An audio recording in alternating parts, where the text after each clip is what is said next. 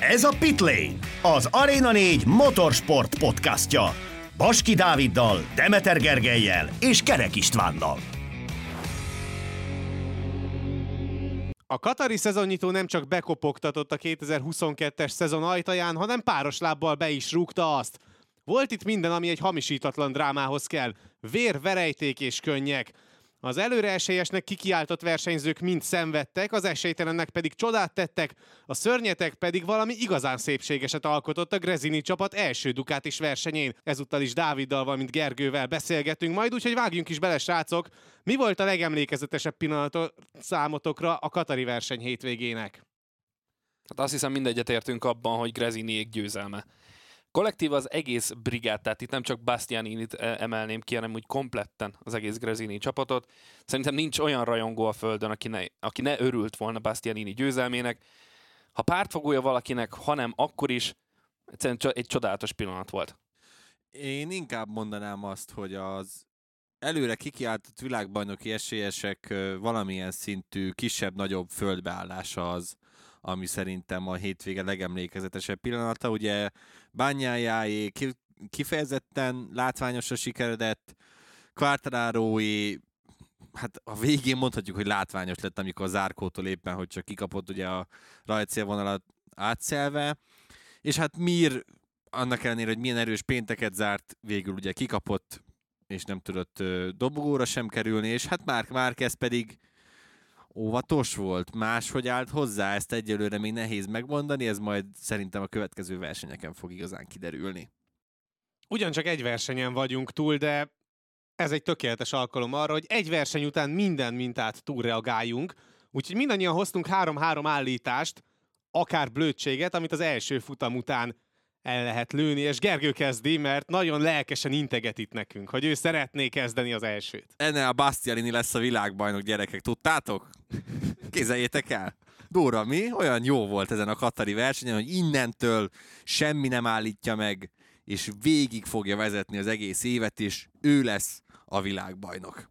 Ez én első állításom egyébként valamilyen szinten rímel erre az állításra, mert én azt mondtam, hogy nem gyári versenyző lesz a legjobb Ducati is 2022 végén. Én csak a Ducatihoz tudok fordulni, ők meg mind, 8 motorral vannak, minden egyes verseny hétvégén legalább négy a földbe fog állni. Erős, erős első kört produkáltunk azért szerintem ilyen szempontból. Ö, akarjuk ezeket kibontani, vagy csak így egyelőre így bedobáljuk, aztán majd Szerintem úgyis részletesen végigmegyünk majd mindenkin és mindegyik csapaton, és ott talán egy kicsit lehet majd árnyalni, vagy éppen megalapozni ezeket az állításokat. Jó, tehát azért nem mindet kell komolyan venni szerintem. Én azt mondanám folytatásként, hogy Quartararo nem nyer egy futamot se. Jó, akkor az utolsó kört majd én fogom kezdeni, mert én is Quartararót hoztam, hogy ő a szezon végén a top 5-ben sem lesz, sőt, hogyha egy picit meg akarom fejelni ezt az állítást, akkor azt mondom, hogy nem tölti ki a Yamaha szerződését idén. Morbidelli nem lesz top 10-ben, ha csak nem esik ki a félmezőny. Júj, de csúnya. Júj, de csúnya. Ö, hát én azt hoztam hogy utoljára, hogy bukása ellenére Márkó Bezekki lesz a legjobb újonc. Hát ez nem valami nagy jósolás. Én azt mondom, hogy jó, hát most, nincsen. Jó, hát most nem tudottam fullba a kretén minden állításomnál. Hát, nem hát baj, én mondom, Derin Binder. Derin Binder lesz az év újonca. Jó, hát akkor hiába, hogy bejelentkeztem arra, hogy én akarom kezdeni az utolsó kört, akkor befejezem én. Az Apriliának előbb lesz idén polpozíciója és futamgyőzelme, mint a Suzuki-nak. Mm. Mm. Mm. Na ezzel most el fognak amúgy igen, többen csámcsogni igen, ezeken a témákon ezekben van, van, ami nagyon csúnya, és van, ami annyira nem, nem lenne meglepő szerintem. Hát nekem úgy fel van húzva az agyam a hétvége miatt, hogy én aztán beleállok fullba ezekbe a dolgokba, mert ez, ez brutális. Jó, hát akkor szerintem akkor kezdjünk is végigmenni szokásos módon a versenyzőkön, valamint a gyártókon, és hát ki mással, illetve melyik másik gyártóval kezdenénk, mint Bastianinivel, illetve a Ducatival.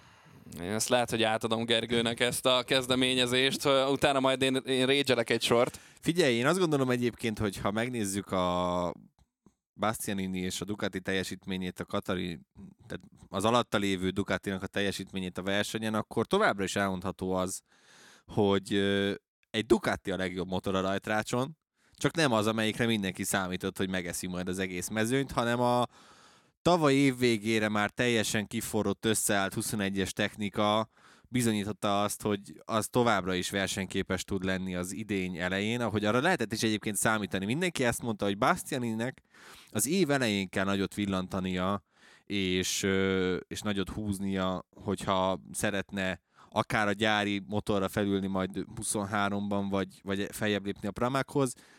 Ezt ő tökéletesen hozta. Tényleg abban van némi igazság, amit Bányája mondott, ugye nyilván picit ki is fakadva, hogy azért Bastianinnek csak annyi dolga van, hogy menjen ezzel a motorral, beletöltik az üzemanyagot, és akkor csak húzni kell neki, mint az őrült. Ennek ellenére én nem csökkenteném Bastianini érdemeit. Tényleg az a 21-es csomag az most valóban úgy tűnik, hogy még mindig nagyon versenyképes a rajtrácson.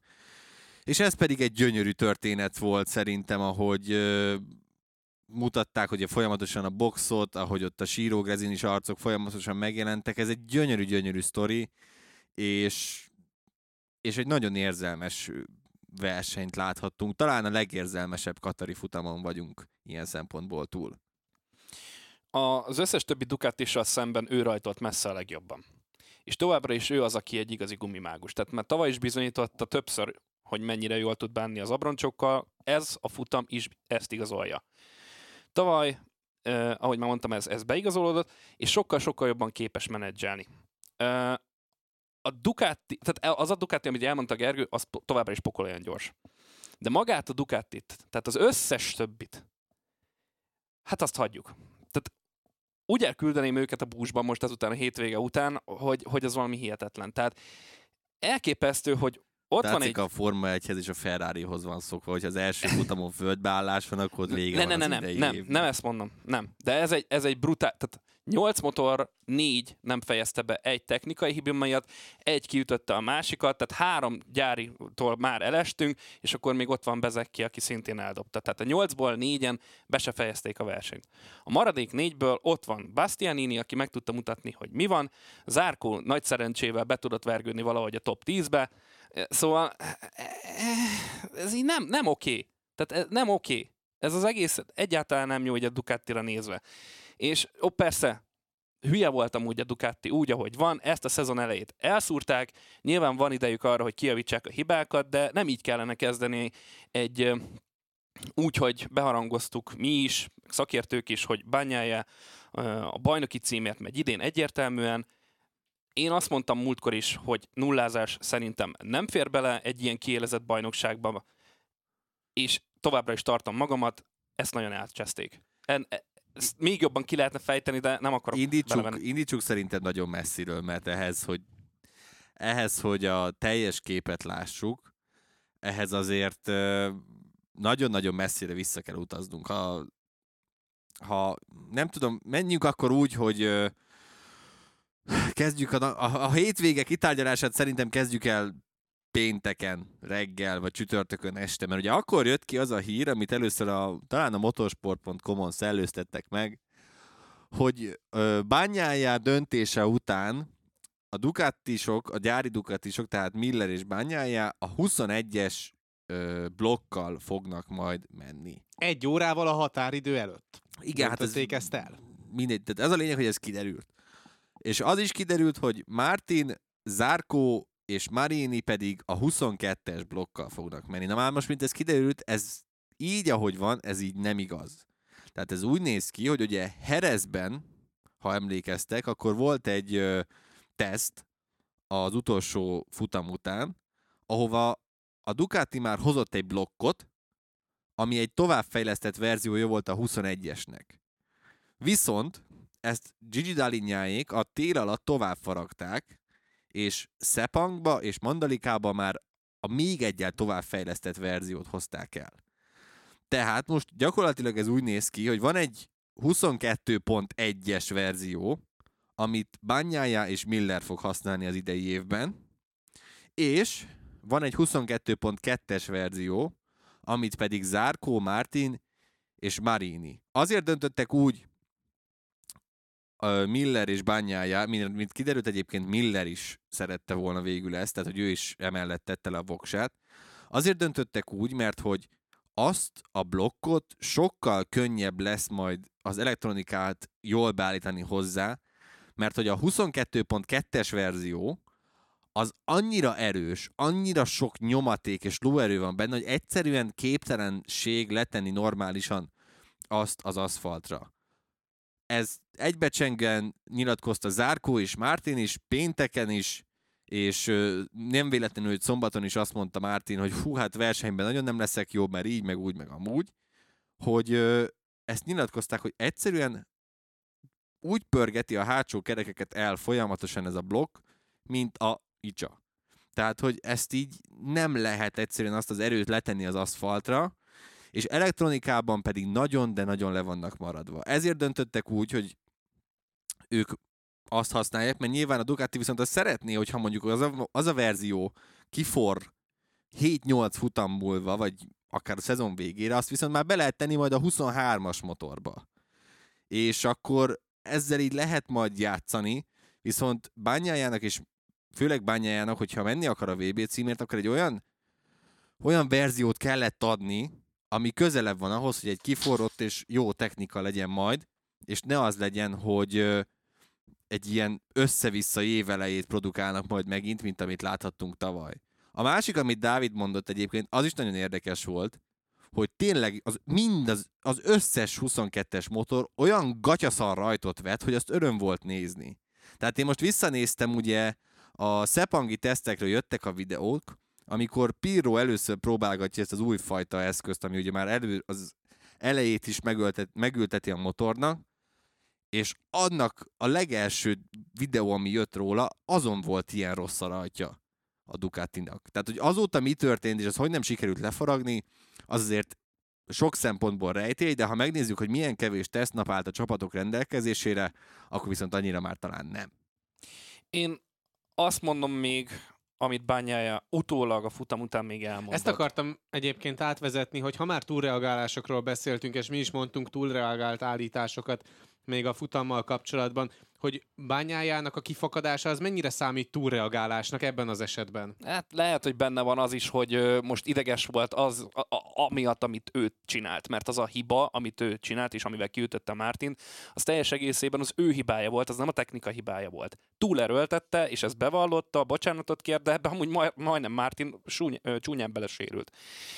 Bocsánatot kért ő, a Ducati meg utána bocsánatot kért Bányájától, mert az igazság, és most csúnyán fog fogalmazni, Bányája elmondta, hogy igazából finga nem volt arról, hogy ez a motor, ez most igazából hogy megy. Mert ő nem egy tesztpilóta, egy olyan motort szeretne kapni, ami már kész, ki van forva, és csak menni kell vele. Ő vele meg még mindig teszteltek ezeken, ezen a hétvégén. Ami, ami nem jó, tehát ő nem erre számított, és ez így borzasztó szezon kezdetnek lehet kikiáltani.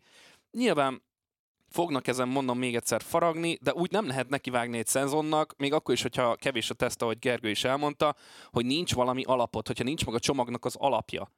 Úgyhogy eh, van mit dolgozniuk, és most nagyon össze kell ülni, gondolom meg is tették már amúgy az olaszok, hogy akkor beszéljük át srácok, hogy mi legyen, mert tehát mini, millió egy sportákban, technikai sportákban elmondták már, hogy eh, bár, tehát lehető legjobb motort is megkaphatod. De hogyha nem tud rajta menni a versenyződ, mert nem egy robot, és azzal a beállításra nem tud menni, meg azzal a motorra nem tud menni, akkor, akkor az egészet, ki, hiába az a legjobb, akkor ki lehet dobni a kukába. Tehát arra kell szabni a motort, aki a versenyződ, és ez nem történt meg. Úgyhogy uh, Egyébként erre már Miller is panaszkodott még a mandalikai teszteken, hogy nagyon-nagyon későn tudott saját tempót menni, és nagyon sokat kellett a tesztfázissal foglalkozni, és erre rímelt aztán később bányájának a kifakadása is a hétvégét követően. Ami még ehhez fontos viszont, hogy sokan nem értik, hogy miért jött ez a kifakadás. Mert hogy a legtöbb gyári versenyző általában szereti, hogyha ő próbálhatja ki először az új alkatrészeket, bármilyen új fejlesztést, és ő mondhatja meg, hogy adott esetben milyen irányba induljanak el a gyártók. De ezt ha megnézzük a Ducati utóbbi, mióta van ott Jack Miller? Öt éve? hat talán. 5 vagy 6 évét, akkor azt láthattuk, hogy ez úgy nézett ki a Ducatinál, ami egy működőképes és jó modell volt, hogy a pramákosok kapták meg mindig ezeket a fejlesztéseket, ők összecsiszolták, fejlesztették addig, ameddig már azt tudták mondani, hogy hát meg ugye nyilván Mikéle Piro, ameddig, amire ő már azt mondták, hogy oké, okay, szerintem ez így már valami, és akkor utána odaadták a gyáriáknak. Bányáját, ez zavarja, hogy most ez nincs meg hanem valamiért azt találták ki most, és ezt, ezt, ezt, ezt egyébként én sem tudom megérteni, hogy ez most miért jött így, hogy azt találták ki, hogy akkor most mindenki tesztel gondolom mindent, vagy, vagy nem értem, vagy hogy ebben azt nem látjuk viszont, hogy mondjuk ebben mekkora szerepe van annak, hogy így döntöttek, hogy Jack Miller most már gyári versenyző. Tehát, hogyha Jack Miller gyári versenyző, akkor nyilván őt meg nem akarod az, őt csak, tehát alapvetően tényleg a két gyári versenyződet nem akarnád azzal szabotálni szerintem. Hogy akkor figyelj, ezt is, ezt is, meg ezt is, meg ezt is, mert tényleg ő, ahogy Dávid is mondta, ilyen, ezt mondta benne, azért ez gondolj már bele, hogy az FP4-en meg a kvalifikáción ment ugyanazzal a specifikációval, egyébként össze-vissza cserélgettek mindent. Tették mindezt úgy, hogy az FP1 és az FP2 teljesen különböző körülmények között megy Katarban. Tehát gyakorlatilag értelmetlen volt az egész. Ezért nem, nem látom ezt, vagy hogy egyszerűen Zárkóban és Mártinban nem bíznak meg annyira fejlesztés terén? Tehát, hogy most akkor... Bennem pont ez fogalmazódott meg, hogy lehet, hogy ez igazából csak azért van, mert Miller a gyári csapatban van, és teljesen mindegy, hogy hol van Jack Miller, rá van szabva ez a fejlesztési Hát feladat. akkor meg oké, de akkor ugyanúgy akkor megmondod neki, hogy figyelj, neked ez a dolgod, ha itt akarsz maradni, ezt kell csinálni, tudjuk, de, de ezt már nyilván nem mondod az első versenyen már neki, hogy hát akkor Na, akkor ennyi volt itt, az, érted? Tehát, hogy ezt a részét nem látom csak át. Hogy most akkor így, így, így vagy nem bíznak meg tényleg ebben a Zárkó Mártin, és akkor ide vehetjük egyébként Marinit is ilyen szempontból, ugye ő is ő is ö, ugyanolyan GP22-es használ, csak a 22.2-es verziójú blokkal. Tehát, hogy ezeket nem látom csak át, és ezért volt ö, nagyon fura ez az egész hétvége. De basszus kulcs, tehát és lehet, hogy ott vannak nyolcan. Hát jó, de most figyelj, a 21-es motornak az adatai nem lesznek jók erre, ez látható. Oké, okay, öten akkor. Ez nem, én se értem, tehát azért mondom, hogy ez, ez, ez a fura, és szerintem Banyán is azért állt bele már most az elején ilyen szempontból, hogy akkor ezt rohadt gyorsan rendezzük le, hogy ki mit csinál, mert ha nekem ezt kell csinálnom, akkor Mondjuk akkor, akkor itt nem fog futamgyőzelmekért menni. Hát nem vagy, biztos, hogy bajnoki címért meg, Mondjuk már mondtam volna azt, hogy akkor nem írok alá még két évre, de már aláírt. Ja, így Tehát, van. hogy most ezt se értem, hogy akkor most ez le van tisztázva, nincs letisztázva, nehéz ezt erre bármit mondani, és akkor még abban most nem is mentünk bele, hogy most betámadták őket ugye ezzel a első összeültető, menet közben összeülteti a motor elejét című dologgal, amit meg én egyébként nem szeretek ilyen szempontból, hogy most ez olyan, mint hogy egy 100 méteres sprint versenyben elindulnának hatan. Az egyik már vezet 5 méterrel, majd a másik öt kitalálná, hogy ho, ho, ho, ho aládrugok, és akkor mégse. Tehát, hogy ez olyan dolog, hogy gyerekek, ha ezt akarjátok, utána akartok menni, akkor hajrá. De most majd megpróbálják úgy is betiltatni ugye biztonsági okokra hivatkozva, sok szerencsét kívánok hozzá, mert az nagyon-nagyon nem fog könnyen összejönni, mert az adatokkal alá kell támasztani. Az, hogy azt mondja, nyilván az a versenyző, akinek nincsen, lásd, ugye a sajtótájékoztatót megmutattuk ugye a, a stúdiós felvezetőben is, hát ott tényleg ott lehetett érezni, hogy kinek milyen fejlesztései vannak és nincsenek, mert azok a versenyzők, akiknek közel sincsen olyan jó, lásd, Yamaha, Suzuki, Honda, KTM, azok így, hát mi annyira nem szeretnénk, Vidán lesz megmondta, hogy amúgy a, ő a hátsót kifejezetten szereti, mert biztonságos. A bányá volt a legjobb, ő elintézte, egy mondatta, hogy Neki csak meg kell nyomni egy gombot, egy gombot. tehát neki semmi gondja nincs. Tehát, hogy ez nem biztonsági kérdés ilyen szempontból.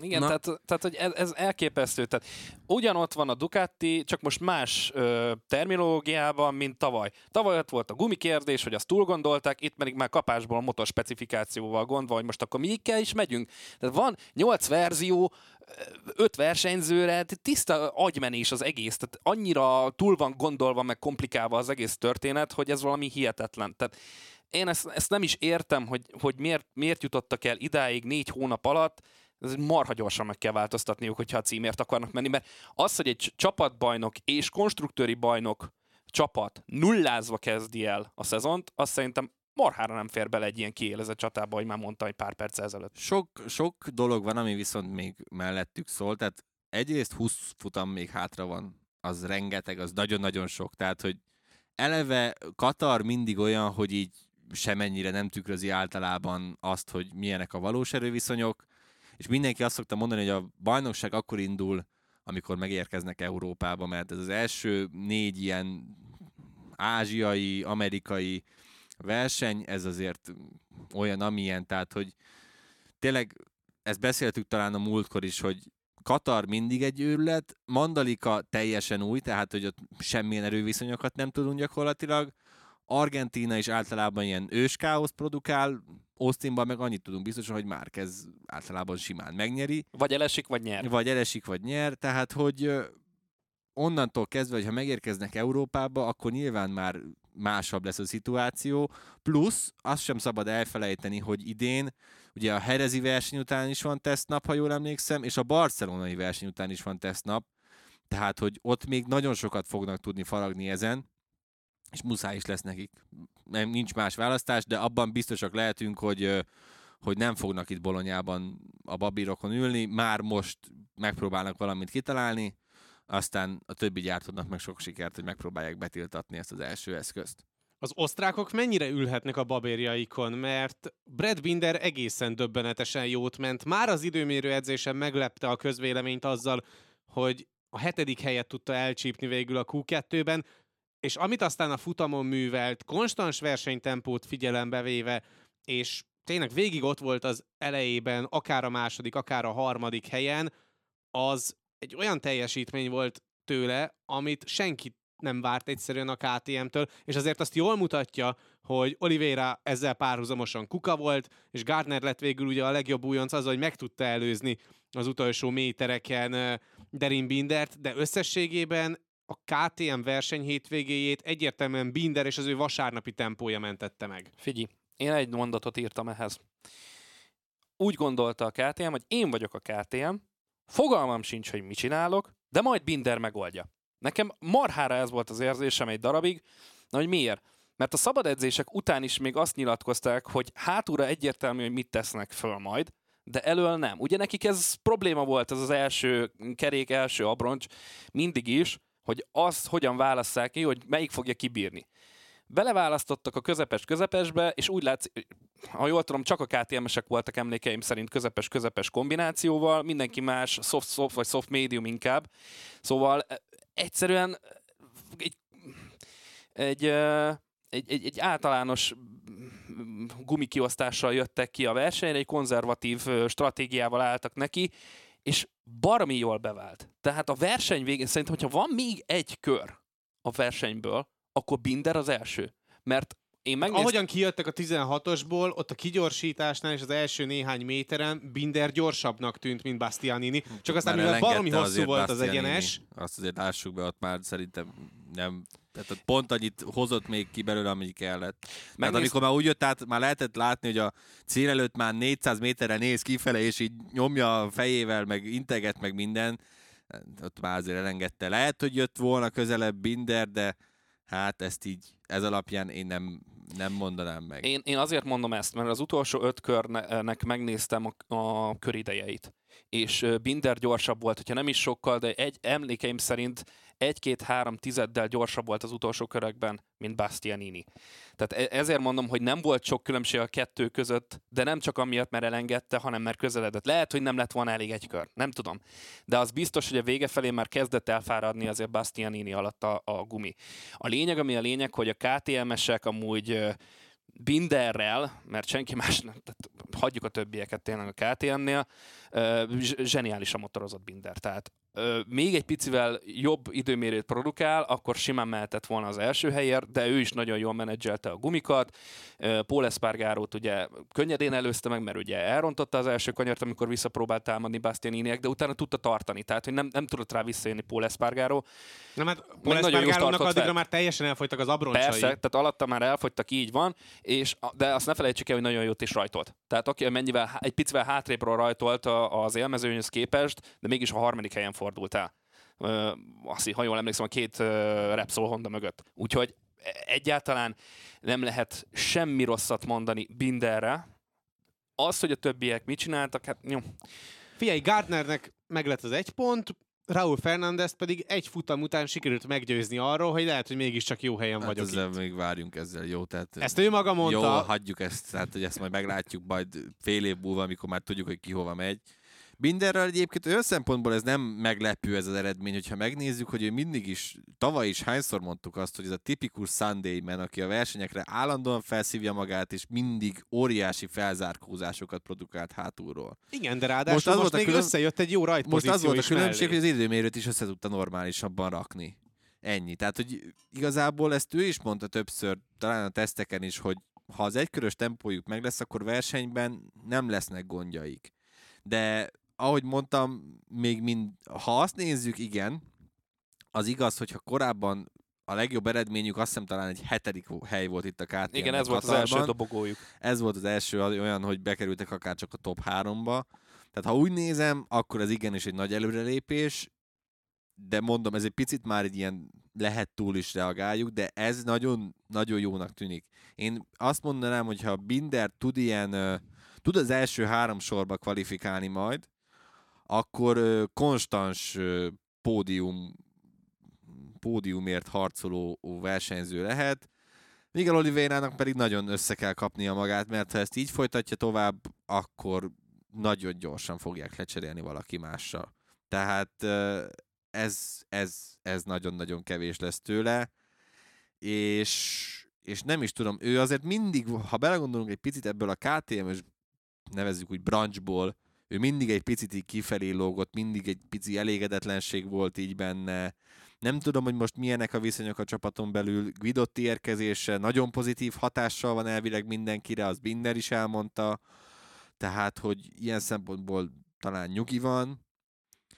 Hát, hogy ez meddig fog tartani, ez nyilván az egy másik kérdés, de alapvetően én azt mondanám, hogy Oliveira-nak tényleg valamit mutatnia kell, hogyha ott akar majd maradni, mert nagyon sokan fognak arra a KTM ülésre is, hiszen azért gyári ülésből kevés lesz szabad arra a KTM-es ülésre bejelentkezni.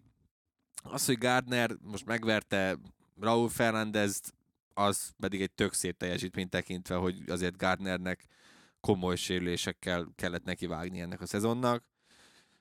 Az újonc csatát is majd nagyon érdemes lesz egyébként figyelni, de mondom, hogy ha nem esett volna el Márkó Bezeki, akkor szerintem tőle akár egy top 10 is, is simán benne lett volna. Ezzel egyetértek amúgy, hogyha az újoncokra visszatérünk, meg azt se felejtsük el, hogy Garner a végén 12 ezreddel verte meg Derin Bindert, tehát hogy erre azért kevesen számítottunk ilyen eredményre, és mondom, tehát az utolsó, tehát az egyenesben tudta csak megelőzni, és így lett a legjobb újonc.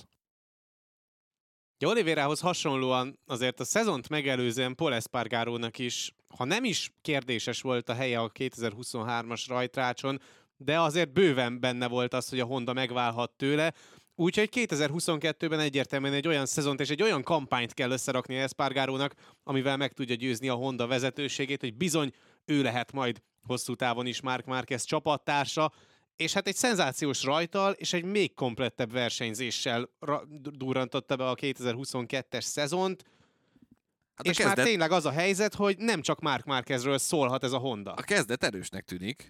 Tehát, hogy ha azt mondjuk, hogy össze kell rakni egy olyan szezont, amivel meggyőzi a hondásokat, hogy maradjon, akkor ennél jobb kezdet nem nagyon van. Jó, olyan szempontból viszont igen, hogy azért ez egy nagyon csúnya saját hiba volt, mikor megpróbálta ott, ott nem is ér, igazából ott nem is értettem, hogy mit szeretett volna. Tehát megelőzte Bastianini az egyenesben, és akkor utána próbált ott nagyon bemenni mögötte, csak azt felejtette el Paul Espargaro, hogy ha hirtelen valaki bevág eléd, akkor a szárnyakra ható ö, leszorító erő is becsökken, és úgy nyilván a fék hatás se lesz már olyan.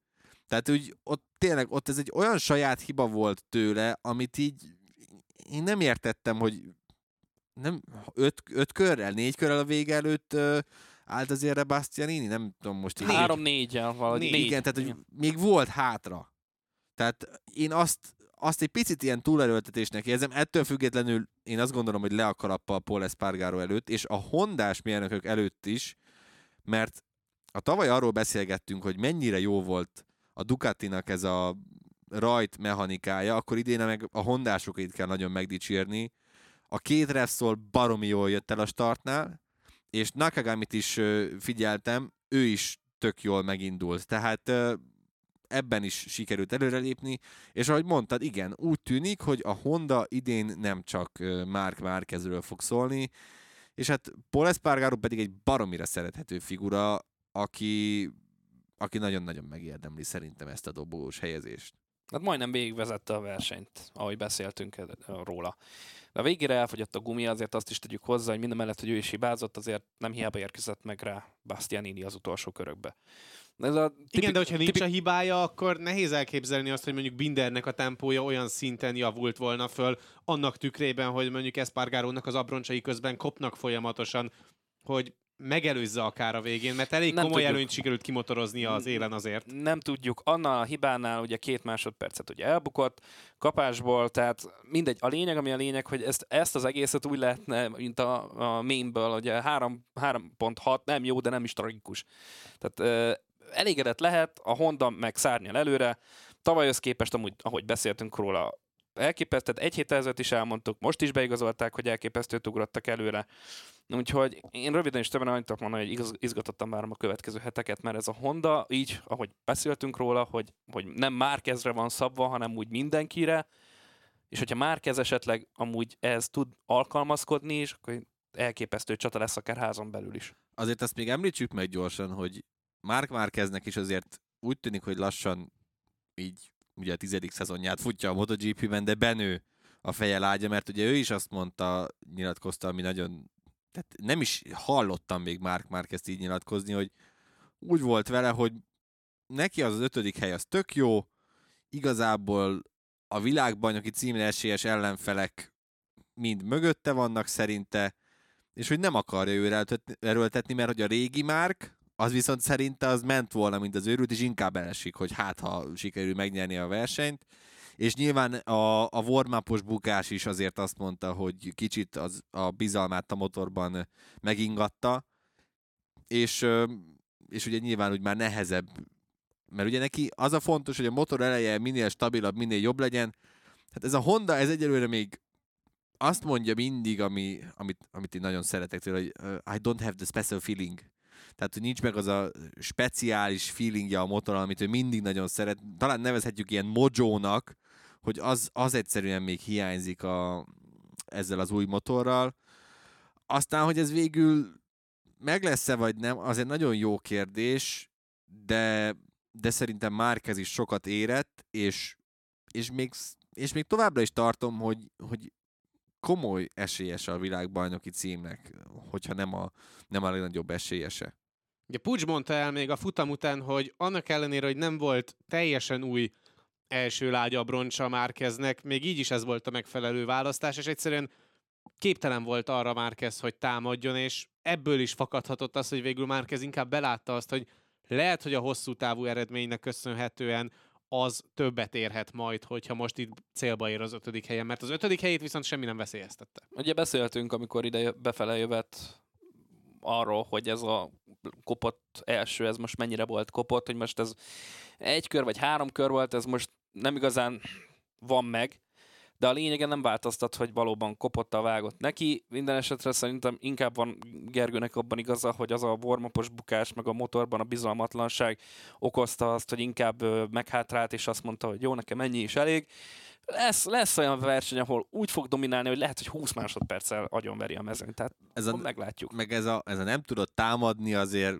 na, hát azért kicsit azért ez, ez csúnya dolog. Tehát azért én emlékszem, hogy megpróbáltam megelőzni Paul Espargarót, ha jól emlékszem, talán nem is egyszer, tehát azért próbálkozgatott ő. Igen, az elején próbálkozgatott, de aztán elkezdett visszafelé esni, és amikor nem feltétlen tudta, mert Espargaró aztán elment egy másodpercre tőle, utána kezdett el visszaesni a mezőnyben. Jó, tehát valahol a kettő között van az igazság, ez egy tök jó eredmény szerintem, amire lehet majd alapozni. Egyébként is Katarban oké, okay, nem annyira Mark Marquez pálya, ez egyetlen győzelme van. Jó, meg van két második olyan helye, amikor itt a néhány századdal kapott ki Andrea Doviziozottól, aláírom, de hogy ez amúgy is nem egy olyan nagyon hagyományosan Mark Marquez pálya nem csak a Hondát lehet dicsérni, hanem lehet dicsérni az Apriliát, hiszen sosem fordult még elő az Apriliával az, hogy 2,3 másodpercre kerüljön a futamgyőztestől azóta, hogy visszakerült a MotoGP érába ez a gyártó, úgyhogy ez mindenképpen egy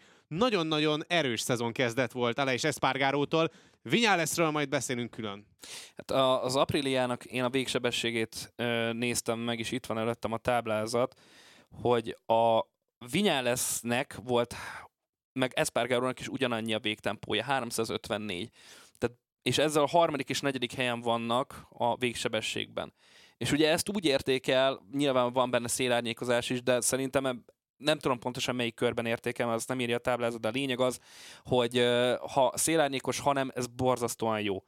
Főleg ezen a pályán. Úgyhogy nem csak azt mutatja, hogy mennyire erős az egyenesekben most az april, mert az átlagsebességük is zseniális volt, hanem, és láthattuk is, hogy amúgy Espargaro alatt hogy működött az a motor, és hogy milyen, jó, milyen agresszívan tudott támadni, ez én szerintem ez az Aprilia egyre jobban és jobban, ez a, főleg, de főleg ez az Ale és, és Aprilia kombináció az, ami működik egyelőre, mert a Vinyales kombinációval egy, én nem látom, tehát ret, rettenetesen messze volt Vinyales. Picit még visszatérve Ale és Espargaróhoz, ezt amúgy mondtuk szerintem az előző beharangozó adásban, hogy itt már kapásból egy jó eredmény kijöhet az Aleix Espargaro Aprilia kombóból itt Katarban, mert hogy Aleix Espargaro imádja ezt a pályát, és az Apriliának is azért eléggé fekszik. Ami talán a legbeszédesebb volt, és szerintem itt van, itt van előttem a kép, ahogy így, ahogy az egyenesben nagyon simán megette a Hondát. Igen. Az, az már rengeteget számít, rengeteget jelent. Hát emlékezhetünk, hogy korábban mennyire, de mennyire szenvedett, mondta, hogy semmi elő nincs ebben a blogban, nem tud vele mit kezdeni, és most, hál' Istennek végre ezt is megtalálták az apríliások. Ez a 2,2, ez meg az, hogy negyedikként 2,2-re lemaradva vagy, hát az még gyakorlatilag semmi.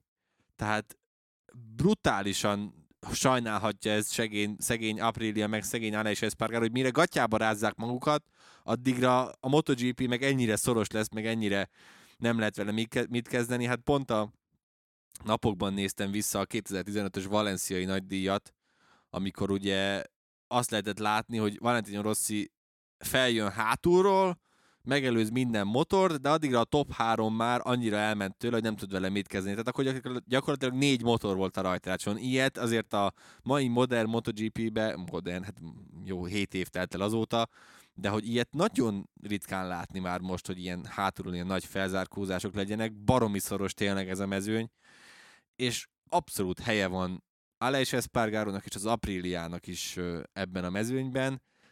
Hát lesz pedig még mindig küzd azzal elmondásai alapján, hogy a saját motorozási stílusát az Apriliához faragja.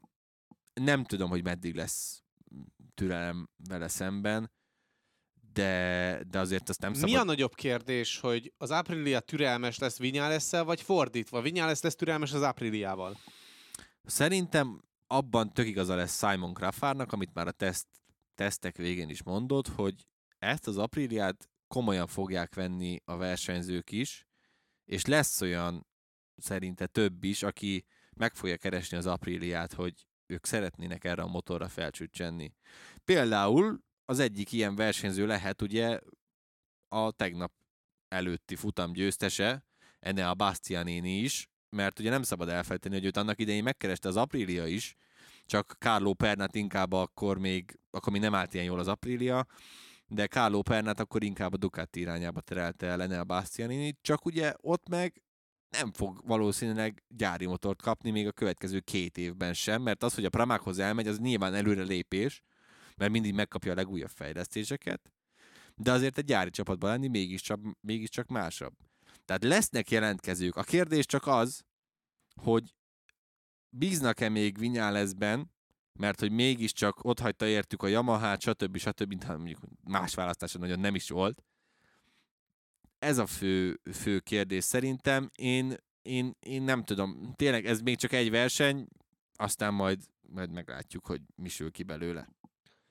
A hétvége egyik legnagyobb csalódása, főleg a szabad edzések után, az Mir Rinsz, illetve úgy összességében a Suzuki-nak a teljesítménye volt, hiszen a kvalifikáció után azért az utóbbinál már, mint Rinsznél lehetett érezni azt, hogy valami azért nem működik nála, és nagyon-nagyon negatívan nyilatkozott az időmérő edzés után Alex Rins.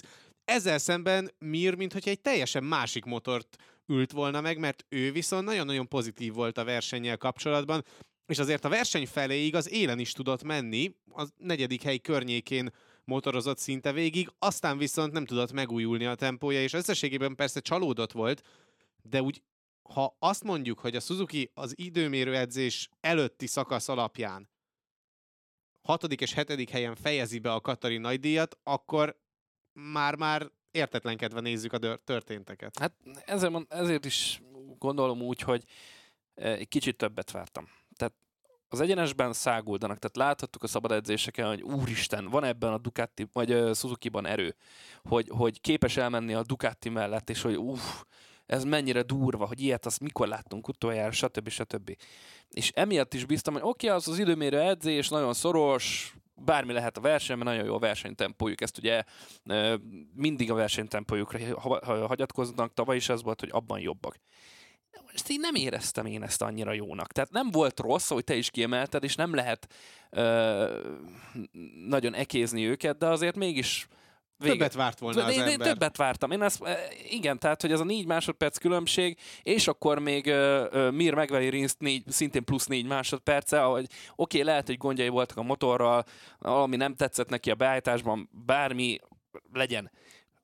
Várjunk, ugyanúgy, mint mindenki másnál, az ő esetekben is várjunk 5-6 versenyt. Tényleg, ahogy Geri is elmondta, várjuk meg az európai futamokat, hogy ott mi lesz. De, de nem volt rossz, de nem is volt jó. Tehát én, én, én továbbra is azt tudom csak mondani, hogy, hogy többet vártam. Ami még pozitívum, hogy Rins talpon maradt. Hát a Suzuki-nál azzal küzdenek gyakorlatilag alapvetően, mint amit a Ducatinál látunk, csak kisebben talán, meg nem akkora a gond. Hogy ez a plusszerű, ami megérkezett, ezt nem sikerül még úgy lerakni, ahogy ők azt, azt egyelőre szeretnék tehát hogy picit még az elektronikával le vannak maradva ilyen szempontból. Mir versenye baromi jól indult, tehát mikor elkezdett szépen feljönni, negyedik, negyedikig jött, jött, föl, jött fel. Igen, és utána kezdett és el után, lefelé szakadni. Így van, tehát ott én azt hittem, hogy na, akkor itt szépen végig spórolja, és akkor az utolsó néhány körben szajonára mindenki, de nem ez történt, hanem gyakorlatilag a két versenyző két különböző dologra panaszkodott a, a hét, vagy, vagyis a vasárnapi verseny után. Mir azt mondta, hogy a motor hátulját nem érezte olyan jónak, Rins pedig az elejét. Tehát ez milyen jó lehet egyébként, mikor ezt így gyártóként Igen, és akkor meg... ezután induljál el valamerre. Igen, és akkor gyártóként így ezt, ezt meghallod. De hogy alapvetően csalódott volt Mir is, meg Rins is, de hogy nem volt ez olyan, olyan, olyan rossz olyan szempontból, hogy tényleg Rins talpon tudott maradni, és ő is mondta a verseny után, hogy igen, a fejében már ott volt, hogy Alex, ezt most nem dobhatod el, ezt most végig kell menni, érjünk be, hetedik helyen vagyunk, nagyon jó ez, nagyon szép lesz, mindenki örülni fog, és hát végül ugye össze is, össze is hozta ezt, úgyhogy igen, a Suzuki is tehát ezért nehéz különösen az első néhány versenyből kiindulni, mert hogy így, hogy különösen rövid a tesztidőszak, nincs idő egyszerűen mindent tökéletesre faragni. És ilyen szempontból látszik az, hogy ha megnézed a KTM, akik gyakorlatilag annyira nem nyúltak a tavalyi motorhoz, itt másodikak tudtak lenni. Tehát, hogy itt az év elején ö, jók ezek a motorok, mint ahogy Bastianini tavalyi Ducatia is, de hogy ez még mindig egy rohadt hosszú távfutás, és idén a valaha volt leghosszabb futás. És fel fog zárkózni a többi gyártó is, és a Suzuki is meg fogja találni a megoldásokat, ebben biztos vagyok. Megtalálja vajon a Yamaha a megoldásokat, mert igazából csak Quartararo kvalitásainak köszönhet. Mond. Nem. Ja! mert hogy igazából csak Quartararo kvalitásainak köszönhetően nem volt, ez egy teljesen vállalhatatlan Yamahás hétvége. Hát most röviden tömören, most elmondta Geri, nem. Nem, nem, nem, nem, nem, nem, nem, nem, nem, nem. Tehát én annyit tudok ehhez hozzáfűzni még, hogyha ez így megy tovább, mondjuk öt fatum, ö, fut, futamon át, akkor Quartararo ennyit fog mondani, föláll, szájánára. Én akartam elsütni ezt a szót, de Geri megelőzött, pedig látod ide fel. Igen, és én pont emiatt mondtam azt még az adás elején, hogy én simán el tudom képzelni, hogyha ez drasztikusan nem indul el egy pozitív irányba, akkor Quartararo azt mondja, hogy neki ebből nem kell semmi, és nem üli ki a szezon. Figyelj, emlékszel, a harmadik szabad edzés után ide bejöttél hozzám a szerkesztőségbe, és itt röhögtünk azon, hogy a legnagyobb végsebessége a tavalyi Yamahának van. Mert hogy ugye. Derin Binder a tavalyi aerocsomaggal megy, ami még nem olyan nagy szárnyakkal, meg ilyen sidepod sincsen rajta, tehát hogy ő egy másik aerocsomagot használ, és nyilván az egyenesben az a jó. De hogy a Quartararo is, Morbidelli is, és ö, Dovizioso is 6 vagy 7 km per órával lassabbak voltak a nagy szárnyak miatt. Nyilván azért, azt, tehát azért érdekes ez, mert ugye Sepangban Quartararo kifejezetten dicsérte, hogy hát ezek a szárnyak ezek itt is baromi jók, tök jók. Na hát itt, itt már lehet, hogy itt Katarban egyszerűen túl nagyok, vagy túl hosszú ez az egyenes. Ezt így nehéz megállapítani ez alapján, de mondom, ez, tehát e, már, már ez, ez milyen, hogy és akkor arról nem beszéltünk, hogy a blokk az továbbra is semmivel több erő nincsen benne, tehát, hogy nem nagyon lehet vele mit kezdeni, és, és megint fel, feljött ez a probléma, valamikor korábban már, már ez is hátráltatta a Yamahát, hogy az első gumi nyomás az felment össze-vissza, tehát hogy azzal volt mindenféle probléma. Korábban megfőzték az abroncsokat az elsőket a Yamahák, most meg egyszerűen a guminyomással nem, nem tudtak mit kezdeni, és ez ahhoz még hozzáadva, hogy erő sincs a motorokban, ez megpecsételte a sorsukat. Ami miatt igazán aggódhatnak, hogy ha jól emlékszem, olvastam egy ilyen, egy ilyen adatot, hogy Katarban ilyen távol a győztestől még soha nem voltak. Tehát soha nem kerültek még ilyen 10,5 másodperces hátrányba a győzteshez képest, hanem mindig ilyen 1, 1,2, 2,3 ilyesmi hátrányokkal értek be általában a győzteshez viszonyítva. Hát ha ebből indulunk ki, akkor ez a szezon sok jóval nem kecsegtet nekik, de én ennyire nem vagyok borulátó, az is lehet kicsit túlzás, hogy Quartararo nem nyer egy versenyt sem, mert szerintem azért fog, fog verseny nyerni, de hát a világbajnoki címért harcolni, hát ez alapján nagyon nem lesz egyszerű. Én azt írtam fel magamnak korábban, hogy ez a Yamaha egyik legerősebb pályája, ugye? Tehát az elmúlt ö, 18 verseny, vagy 18 év alatt 9-szer nyertek. Tavaly ugye dupla forduló volt, mindenki tesztelhetett előtte, beállíthatta úgy a motorját, ahogy akarja, Mind a mert, két mert volt két, hét, a Yamaha. mert volt két verseny hétvége, meg előtte volt két teszt. Tehát iszonyatos mennyiségű adatuk volt a pályáról, mégis a két Yamaha húzta be egyszer Vinyánez, egyszer Quartararo. 18 év alatt kilencszer nyertek. Most a legjobb Quartararo a kilencedik lett. Ez botrány. Ezt akárhogy színezheti, akárki, Jó, de hogyha mondjuk botrány. 5 másodpercre van a kilencedik helyen Nem, a futamgyőztestől, nem. az már egy kicsit jobb oké, megvilágításba oké, de az, helyezi a az dolgot. Moto 3, az Moto 3. Oké, oké, azt is mondták, hogy ez hasonló lesz az a GP futam kezdet, meg év kezdet, mint hogyha Moto 3 és a futam eleje olyan volt. Aztán szépen lassan szétszakadt a bolya, hogy a gumisz ö, ö, elkezdett kopni. De egyszerűen nem lehet ez, semmilyen pozitívumot nem tudok találni a Yamaha-val kapcsolatban. De semmit. Vége van a verseny Nézem itt a végsebességet. Nagyjából ez az egyetlen pozitívum. tehát Vége. Igen, ez tök jó. Jó, csak még azért van itt uh, Európán kívül még azért egy csomó verseny, meg még van egy uh, szezon tá- táblatában, hogy mondott 20 verseny. Tehát a, a, a Yamahák végsebessége a versenyem Franco Morbidelli volt 349 és fél Most tekintsük el attól, hogy most szélárnyék vagy nem szélárnyék, engedjük el. A legjobb az Miré volt 357 és féllel. Tehát óriási a különbség, és az, a második felében van a mezőnynek az összes Yamahája. Most azt, hogy az idei vagy a tavalyi, engedjük el ezt a témát is. A, az utolsó ötben ott van Quartararo, meg Binder. 348, 346. Ez a top, nem az átlag, a top. Botrányosan gyenge. Tehát hogy az átlagát nem éri el a Mirnek, meg a Bastianininek az ő végtempójuk, ami a max volt a csúcs. E- Ezt nem, ezt nem, nem tudom, annyi negatívum van, és annyira semmi pozitívumot nem tudok találni a Yamaha-val kapcsolatban, hogy ezért is mondtam, hogy ilyen gameres kifejezéssel rage fog Quartararo, hogyha ez így marad tovább 5-6 futamon át, szerintem. Hát Ricskitelhet, csak nem nagyon tud hova. Az rendben van, De... de Tehát azért azt látni kell, hogy egyszerűen, ha tényleg a Paul Espargaro ennyire jó lesz, akkor a Honda sem fogja azt mondani neki, hogy nem maradsz, mert, mert nyilván még mindig akkor, ak- akkor nincs értelme lecserélni Paul Espargarót. Hát akkor majd elmegy ápriliazni. jó, és, és akkor és az, az egy világbajnoki motor? Jelenleg nem mondanád még most sem annak, hogy Közelebb jár hozzám jelenleg, mint Közelebb a jár. Hát, a másik ilyen opciója maximum az lehet, hogyha áron alul megpróbál valahova aláírni, de hát helye sincs. Tehát, hogy tényleg azt nem látom egyszerűen, hogy azt mondják a Ducatisok, hogy gyere, és akkor megkapod a gyári motort. Tehát, hogy És oda a még... KTM-nél sem, mert ott is ott a sok tehetséges Igen, fiatal. tehát a KTM-nél sincs nagyon hely. Tényleg marad az, az Aprilia talán, és akkor... Suzuki?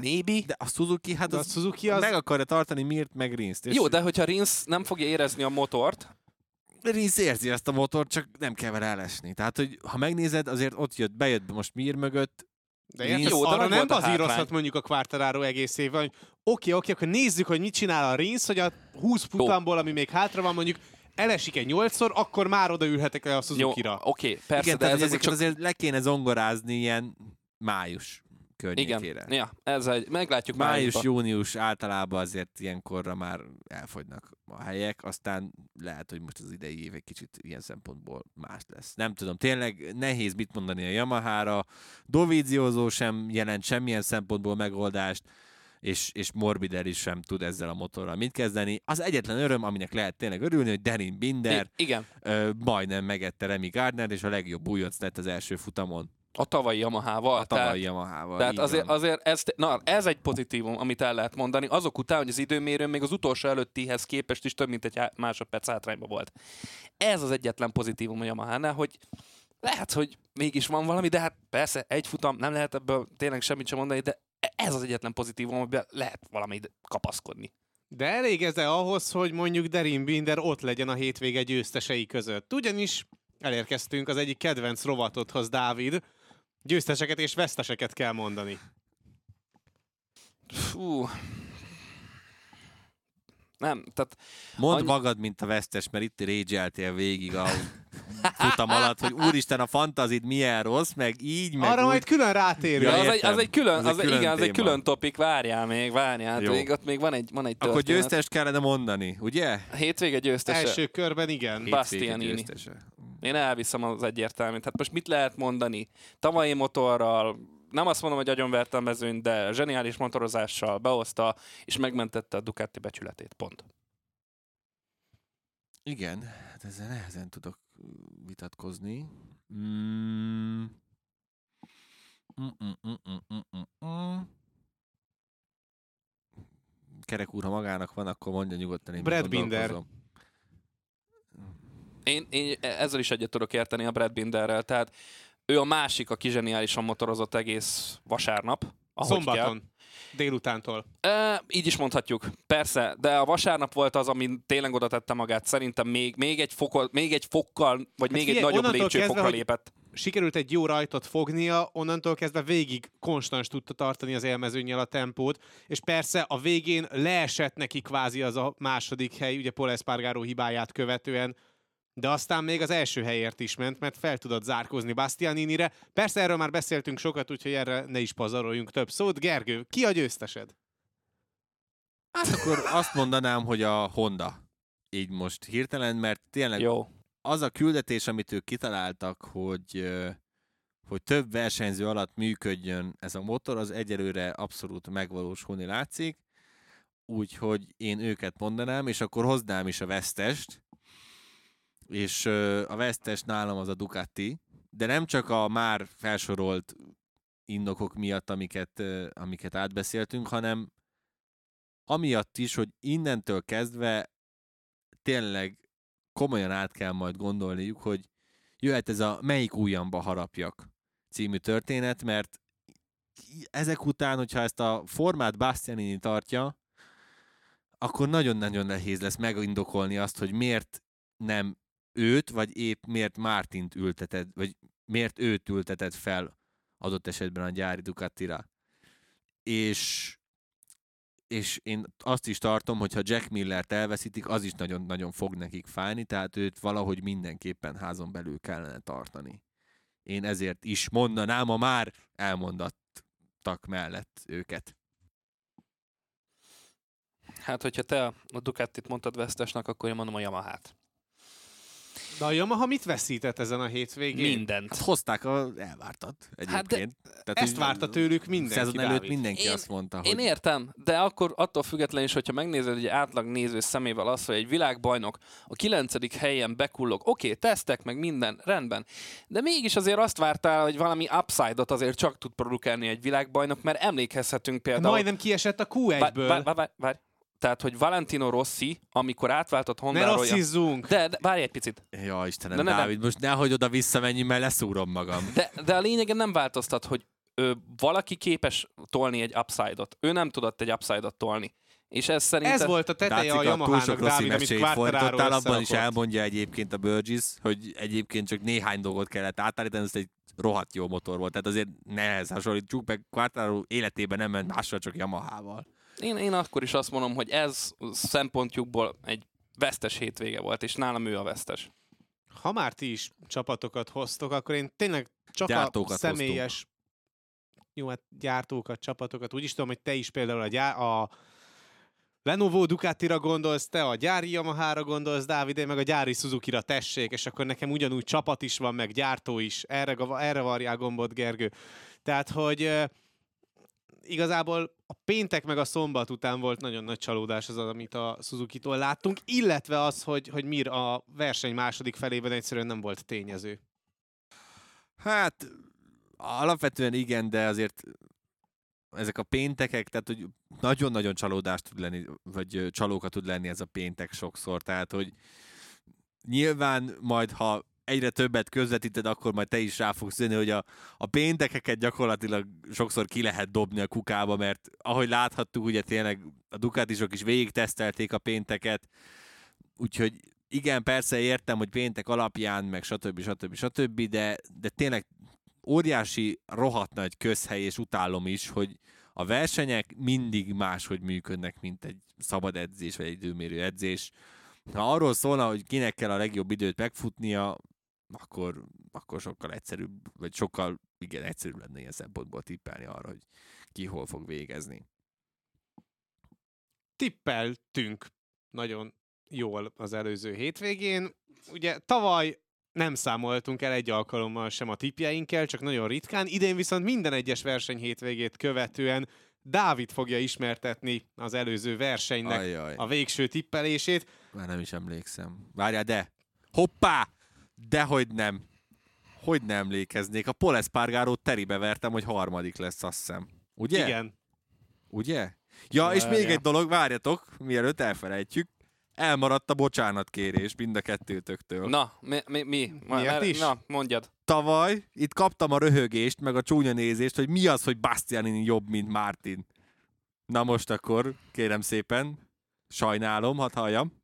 Na, na ne, azért kutyában nem megyek. Tehát, hogy még hogyha az első hétvégén igazad is lett, azért várjuk már meg azt a 5-6-ot, vagy ezt a májust. És akkor utána beszéljünk arról, Egyszer hogy... kap egy normális motort az ember, azonnal verseny nyer vele. Mit Hát de te magad mondtad el, hogy nem biztos ám, hogy ez így fog maradni, mert hogy fejlesz tovább a Ducati. Mi van, hogyha akkor, mit tudom, öt Hát verseny akkor meg megint a motoron Ja, onnantól hát kezdve. jó, oké, tehát jó, így is föl lehet fogni a dolgot, meglátjuk. Jó, hogy eszembe jutott. De Na, amúgy itt van, mondjad. Itt van a tippel, de egyetlen egy ö, eredményt sikerült pontosan eltalálni, azt neked sikerült, ahogy kiemelted, az Espargaro harmadik helyét, mert ugye azt mondtad, hogy Márquez nyer, és Banyája lesz a, a második. Erős tipp volt. Erős tipp volt. Ö, Isti azt mondta, hogy szintén Márquez nyer, Banyája a második, és Quartaro a harmadik. Hát ez, ez is jól sikerült. Ö, én vagyok a Én legjobb. felültem Simon Kraftfárnak. Ő azt mondta, hogy esélyes lesz Quartararo majd Katarban, és a dobogóért harcol. De én vagyok a legerősebb, tehát azt tegyük hozzá, hogy én betippeltem elsőre Banyáját, jó süt, Quartararo-t másodiknak szintén, és Martin pedig harmadiknak, tehát hogy ez így, ez így baromi jól sült el, és akkor itt kötnék rögtön a fantazimra. Igen, ezt akartam mondani, hogy valószínű, Tehát, hogy hogy akkor gyorsan- a gyorsan tudjuk azok, le. azok át is köthetők a fantazira Ja, is, mert így- valamilyen szinten ne, meghatározta ne, ez a most én, le, hármas. én lehúzom magamat a klotyon, tehát itt nem kell itt... Na mondjátok, itt hogy hanyadikok vagytok hány ponttal? A, én Az biztos, Arena hogy, 4 Fantasy én League-be. biztos, hogy meg nem mondom neked Na, most, mert előre kéne kapar, Dávid. kaparnom az eredményt, de az valami nulla pont környékén. Nem, nem mert ugye Mártin... Én 61 vagyok, 60 és fél pontból, a, fél ponttal a 96-ból. Mi neked a neved? Mert akkor megkerestek. Ö, A4, mi? Racing. A4 Racing a 67 55 és fél ponttal. Az is az időmérőnek köszönhető. Igen, a 15 millióról indult ugye a csapatérték mindenkinél, most tartunk 13, vagy te tartasz 13-nál, én 13,6-nál. Csí. talán. Vagy 13,2-nél. Tehát egy kapásból 1,8 meg 2 milliót úgy elbuktunk az első forduló után, mint a húzat. Ja. Nagyon Kerek úr, ügyesek maga voltunk. hanyadik az Arena 4 Fantasy League-ben? Hát gyerekek, 32 vagyok, Oh. 73 ponttal, Oda nézzél. Igen? és Pénz? ennyi. Pénz mennyi? A team value az továbbra is 14,7 millió. Ah, hát akkor csak 300 ezeret buktál el. Ja, mert neki ott van benne, hogy látom, Mir, Márquez, Martin, meg Nakagami. Hát ez egy jól, jól sült. Igen, de ilyen szempontból meg leszünk mentve, hogy idén, hál' Istennek már kettőt lehet cserélni hétvégente, ha van rá pénze az embernek. Hála jó Istennek, ezt tavaly hogy beszívtam. Úgyhogy ez egy kicsi könnyebbség ilyen szempontból, úgyhogy mindenkit várunk továbbra is. Igen, ezt a... akartam mondani, hogy láthatjátok, hogy mennyire jól sikerült nekünk is ez az első verseny hétvége, úgyhogy ha csak ezután el akartok csatlakoznátok, akkor minket. simán megverhettek még minket. Figyelj, a legjobb dolog, hogyha meghallgatjátok a podcast majd, a következő adást, hogy mit tippelünk Indonéziát, no azt ne csináljátok, és akkor nyerni fogtok. Miért ott egy szót nem fogunk beszélni Indonéziáról. Hát majd akkor Hát, utána jön a valamikor. MotoGP Unlimited, hát csak arról fogunk beszélni. Juhú, hát akkor, a, megint annyi témánk van, mint égen a csillag, na mindegy. Úgyhogy csatlakozzatok ti is az Arena 4 Fantasy ligájához, a fantasy.motogp.com-on. A neve a ligának Arena 4 Fantasy League, ilyen kreatív címet sikerült kitalálni a Gergőnek. Ha pedig kód Köszönöm. alapján keresnétek rá, akkor pedig az UFNN5MVY betűket kell beütni, mindegyik karakter nagy nyomtatott betű. A pitlane pedig mára ennyi volt, köszi a figyelmet. Információkért, MotoGP-s cikkekért kövessétek az Arena 4 web és Facebook oldalát, valamint kövessetek minket a különböző közösségi felületeken. Twitteren engem a K alsóvonás Isti 12 felhasználó név alatt találtok meg, Dávidot az Ulvar kreátoron, Gergőt pedig a Demeter Gergely 3-on. Jövő héten jövünk az új adással, és a félig ismeretlenbe ugrunk azzal, hogy előre tekintünk a mandalikai hétvégére, illetve nagyon sokat beszélünk majd a MotoGP Unlimited sorozatról. Addig is sziasztok!